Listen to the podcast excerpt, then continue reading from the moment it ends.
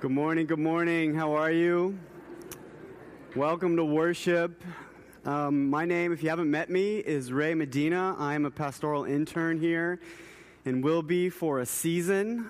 Um, it's been a really rich season thus far. I've only been here about a month, and already I've been involved in conversations around sticky faith and conversations around common language, the goal of the spiritual life, and conversations on session involving the history of Trinity, and it's been it's been very rich. I've loved to get to know some of you, and hoping that the relationships deepen. As you know, I'm still learning your names. So this morning I nailed about five, so I'm feeling like a little relational high right now. Um, but yeah, uh, it's I a little bit about me. Got the family. This is my wife Janine sitting in the front, and she's got a four month old in her lap. His name is Jaden, and he's the happiest baby I know right now, which is very key to our our, our household sanity. Because um, we have a two year old also in the nursery. He's a little tired, so he might join us at some point. And um, working full time at First, Pres- Pres- First Presbyterian Burlingame, which is a little north, as the youth director. So I'm used to talking to high school and middle school kids. So if my youthfulness comes out a little bit this morning, I don't know if I'd apologize or if it's just going to be fun. I hope it's the latter, right? So um, why don't we pray to get started, and we'll talk about the story of David. God of truth, we believe that you have not only spoken, but that you continue to speak. Reveal your word for all of us and for each of us on this day. Open our hearts to receive it. Enlighten our minds to fathom it. Direct our souls to treasure it. By your Holy Spirit, may the reading and interpretation of this text be for us the very word of God. In the name of Christ, Jesus, amen.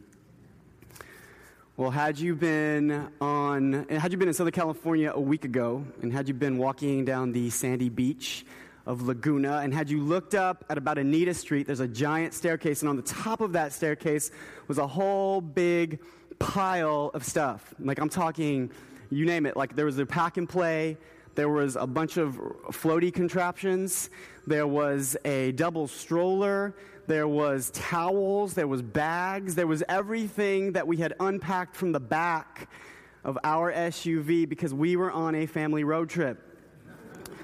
And it was, a, that's not the SUV that we were driving, but that is one that I saw on Google that I was like, wow, that pretty much sums it up. Kind of, kind of the mess, kind of the, you know, but for me it wasn't a mess, FYI. For me, it was like, it was my Tetris moment actualized. For me to fit all that stuff in there was it was my glory right? That was what i did. That was what i did. In fact i think the majority of that vacation was take that stuff out and put it back in. Um, which you know that goes to show you like it's not really vacation we figured out with two children. But anyways that aside it was my puzzle perfected. And for even though it was a mess and you would have noted from that sandy beach that it was a complete mess.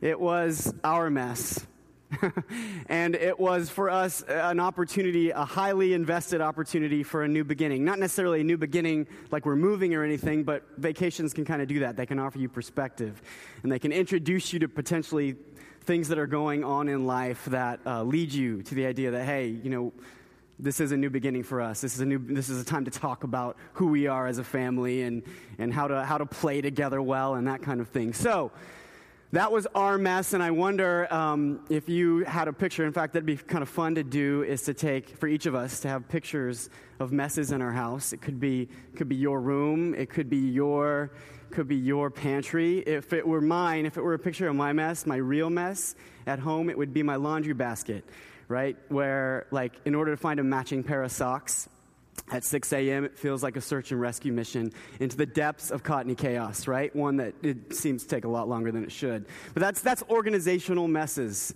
And I'm sure you relate to organizational messes. And if you want to play this game over the next few weeks that we do this series, I think it'd be fun if you brought a picture and we projected your organizational mess up here. I think that'd be really fun. I don't know if you want to play along, but if you wanted to, if you're on social media, you want to email Mary, oh, I'd love to have a picture of your mess if you'd be so forthcoming.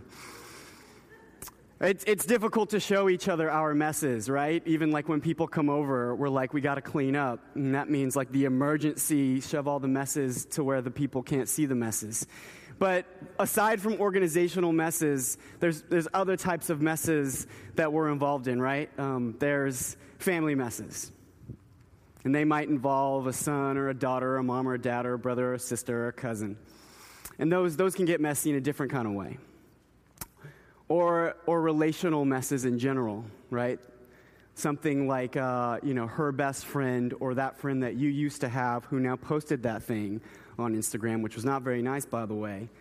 And you don't really know how to call this person a friend, anyways, because, wow, even though you seem, it seemed like you knew him, you're not so sure anymore, right? Distance, relational messes. Or, or maybe it's an educational mess. Maybe it's the fact that the grading scale is unfair or, or that you just don't know how you're going to keep your focus for 30 seconds more doing homework, or, or vocational mess. You don't know your, your next step in life. You work in a high anxiety work environment. You have unreasonable expectations placed upon you. All these different types of messes that are not as funny, more sobering when we think about how, how messy life can be. And, and we get this. This is not something that I have to stand up here and tell you, right? I saw a bumper sticker on this same road trip, and all it said was, plan to improvise. And I was like, yeah. because why? Because life is messy, and, and we know it. Like, we get that. But here's the thing at least in my view, and sometimes in my experience, and based on conversations I have, a lot of people don't like their life with God to be messy. In fact, a lot of people, self included, kind of would prefer a detached and sanitized faith life. What I mean by that is detached in the sense that it's not as necessarily involved with all our messes the family, the educational, the vocational, the psychological mess. And, and it's sanitized. In other words, there's places where that happens that are kind of free, like here, for instance, even, free from all the, you know, the messiness of life, all the grit. If you were to ask a, someone from the millennial generation in the past decade, right, what's the goal of the Christian life? If you were to ask them, um, this is a huge study, 2004, the National Study of Youth and Religion. Right, it's the largest study of its kind ever. And, and what they found asking spiritual youth, asking people involved in church, Christians, kids, what, what's the goal of the Christian life? Uh, most of them landed on this phrase be nice and be happy. And there's nothing wrong with niceness and there's nothing wrong with happiness. Surely that's, that's part of it. But when it comes to the biblical story, it seems like the death, ministry, resurrection, life of Jesus has more heft than that. And it's not just a millennial thing, see, because the book came out later. Kendra Creasy Dean of Princeton wrote it, and she said that her findings after taking this research, the book was called Almost Christian, has suggested that teens, this is an isolated generational thing, teens are just articulating what their parents believe and embody about the Christian life. Be nice, be happy. Detached, sanitized Huh? A little, like, you know, God's there, He's out there, but as far as involved in, in the real, because we get the fact that life is messy, but we don't always, self included, right? We don't always understand that God. God's somehow involved in the mess. And when we do say God's involved in the mess, it's usually uh, vague generalisms. Uh, you know, you know, God's helping me through this, or or something like that.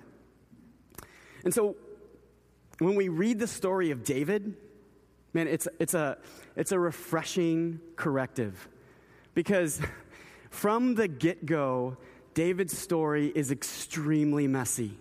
There is no doubt about it. Now, if you know anything about David, you probably know, you probably picture him as a giant slaying hero, or perhaps the warrior poet, David, or perhaps the king who is just full of passion, David. Or if you, like me, you remember David's big fall right? You, you remember what that was all about. And you're, you're trying to square that with the fact that the scripture calls David a man after God's own heart.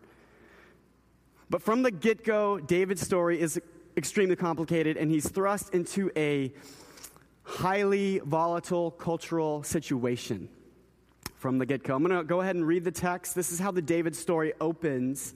It's in 1 Samuel 16. So we're 16 chapters into Samuel's career. And, and here it is. This is the anointing of David, or David anointed as king. The text reads as follows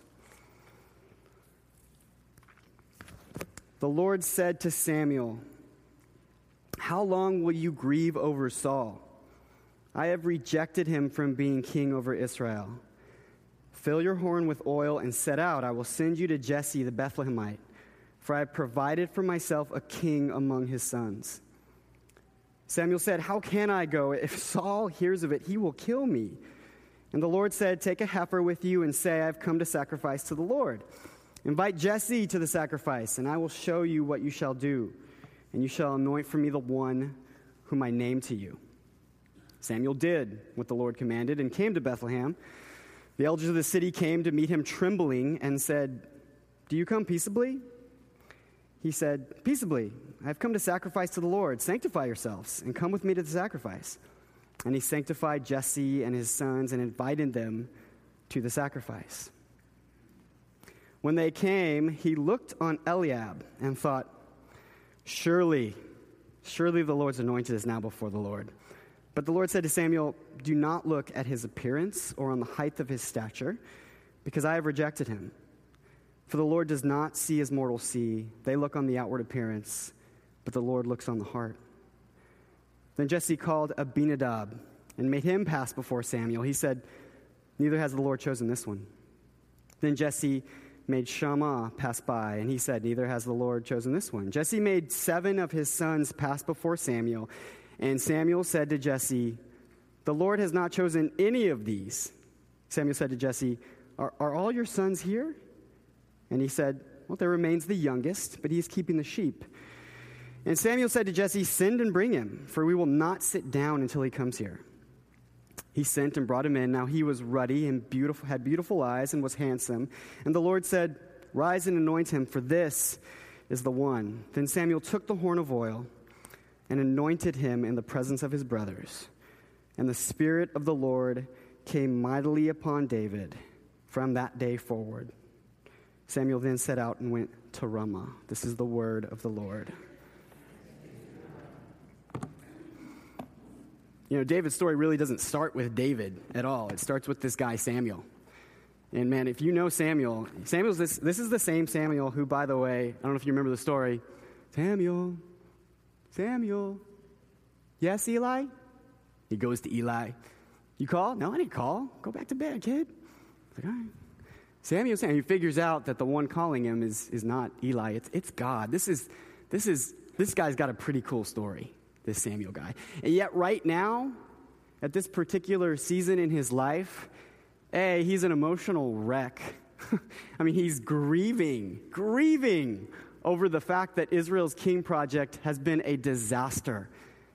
Right? And he's been, he's been like the main initiator of this. He's been dealing with God about this project. And here he is grieving over the fact, and God sends him on this king errand, and he's, he's scared to death. So, this, this same kid who heard God's voice and has this trusting spirit is, he's all over the place. And it's, it's kind of funny. I mean, I read this story, and it's kind of funny that here's this renowned prophet, and he goes and makes these really rookie judgment calls. Did you catch that? He goes before Eliab, right, who's the first of Jesse's sons, and he's like, This guy's tall. Saul is tall. Must be king. Right here. I'm looking at him. And God's like, No, no, don't. It's not about his stature.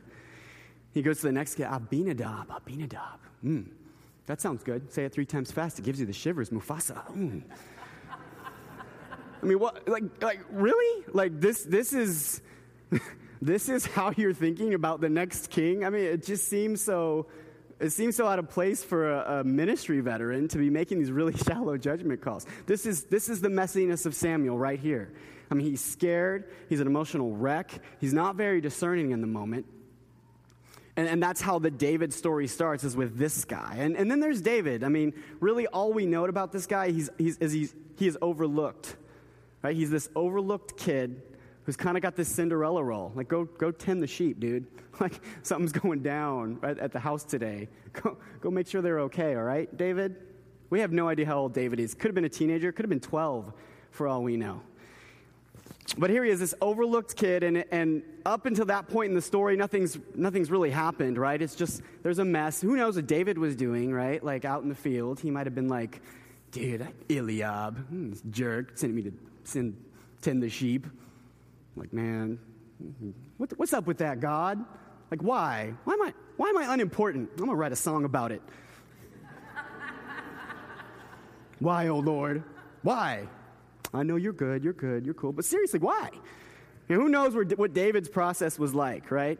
And then God's initiative is really interesting here because God subverts a cultural norms, firstborn. Not the first time he's done that, by the way. Jacob, Esau, Cain, Abel, Joseph, his brothers. But God subverts the cultural norm in the ancient Near East and says, I'm not choosing the oldest, I'm choosing the youngest. Thank you very much. This unprepared, disheveled kid comes up and gets called and equipped to be a central figure in the God story. And that, that's, the, that's the amazing part of the moment here is that this kid who's overlooked and unimportant, God says, You now anoint him. And right then and there, David's life has changed, although it really hasn't changed that much. I mean, like a month later, he's a, he's a harp. He's a harpist for Saul. And then two months after that, or three months after that, he's running for his life. So who knows what he was thinking about this moment as it related to his future. But it changed things.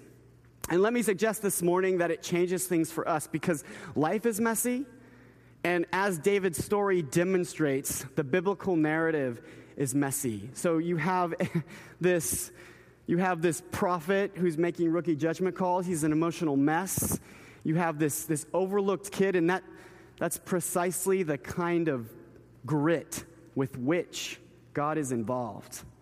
It's precisely the stuff that makes God who He is and the story what it is, and our involvement in it that much, that much more real, right? That much because God is involved in our grit right? And that, that's really, that's really where, where I land with this stuff, and that's the healthy reminder for me, is that with all my, my mess goes deep, right? My mess goes deep. My, I know yours does too.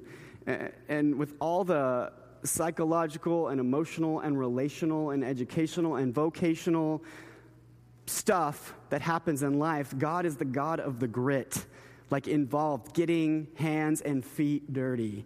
If you want to go and talk about the story later, the incarnation, getting hands and feet dirty and pierced, right? Like that's how involved God is in the human experience. And it's not like that's a Christian idea, that's the whole Bible idea. Right? That's the biblical story. And so it's for me, it's this daily reminder. It's this God, you're not detached. Like, I'm not going to let my mess keep me from you right? Because you're already involved, hello, at a, at a heart level. you know the thoughts and intentions. You're weighing things at a level that no human being can. So you already get it. So I'm not going to let my mess keep me from you, my thing at work, which is hard to talk about, by the way, that relationship that I'm in. That's difficult stuff. Even bringing it up to God feels jarring, and yet that's precisely the kind of integration that makes, healthy, that makes for healthy spirituality right? Not a detached kind of faith and not a sanitized faith where we only get close to God when all the pieces are put together, when all the right things are in place, and when I'm feeling good about myself. I don't have to clean up my act to get and bring to God who I am. I can bring my whole self psychological, emotional, educational, sexual, you, you name it. It's all there, it's all open, anyways. So, really, what I, what I would want for us, for you, for me, is that we, we learn, that we start this process, this messy beginning of integrating. Because even, even something as simple as packing the back of an SUV, right? Even that is part of the fabric with which God is involved, and part of the fabric with which God is calling and equipping us and you and me. Something so simple. If we could only figure out that so many of the things in our lives are dripping with divine meaning. So many of things in our life have potential to call us into this story, this God story, this, this big, like way bigger than us, way bigger. It's not like God doesn't care about our story, He knows the number of heads, hairs on our head, but bigger story than our story, right? If only we could like get that, that we're involved, and that things like Family vacations are part of the fabric, part of the grit, part of the dirt with which God is, is working to call and equip us. I love that last verse in the text. It said, and it reads in a, in a Jewish transcription of the scriptures, it reads that the Holy Spirit gripped David. And I, that's, that's what I would want for you and for me this week is that in the mess, not when things are sanitized and not when we would like it, but within the mess, within the emotion, within the relationship, we can begin to get gripped by this reality, right? That God's, God's in there, right? Hands pierced, God's in there.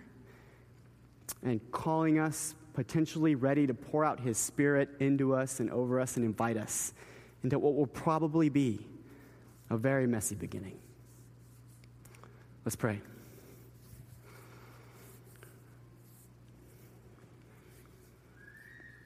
God, we, we thank you that you're not far off, that you're immanent, and that that changes who we are and how we do life.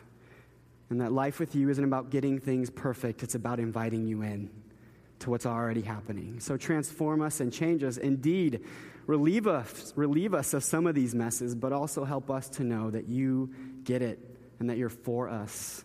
You know our hearts. You've weighed the balances, and we can invite you in. We can integrate. God, we pray this in Jesus' name. Amen.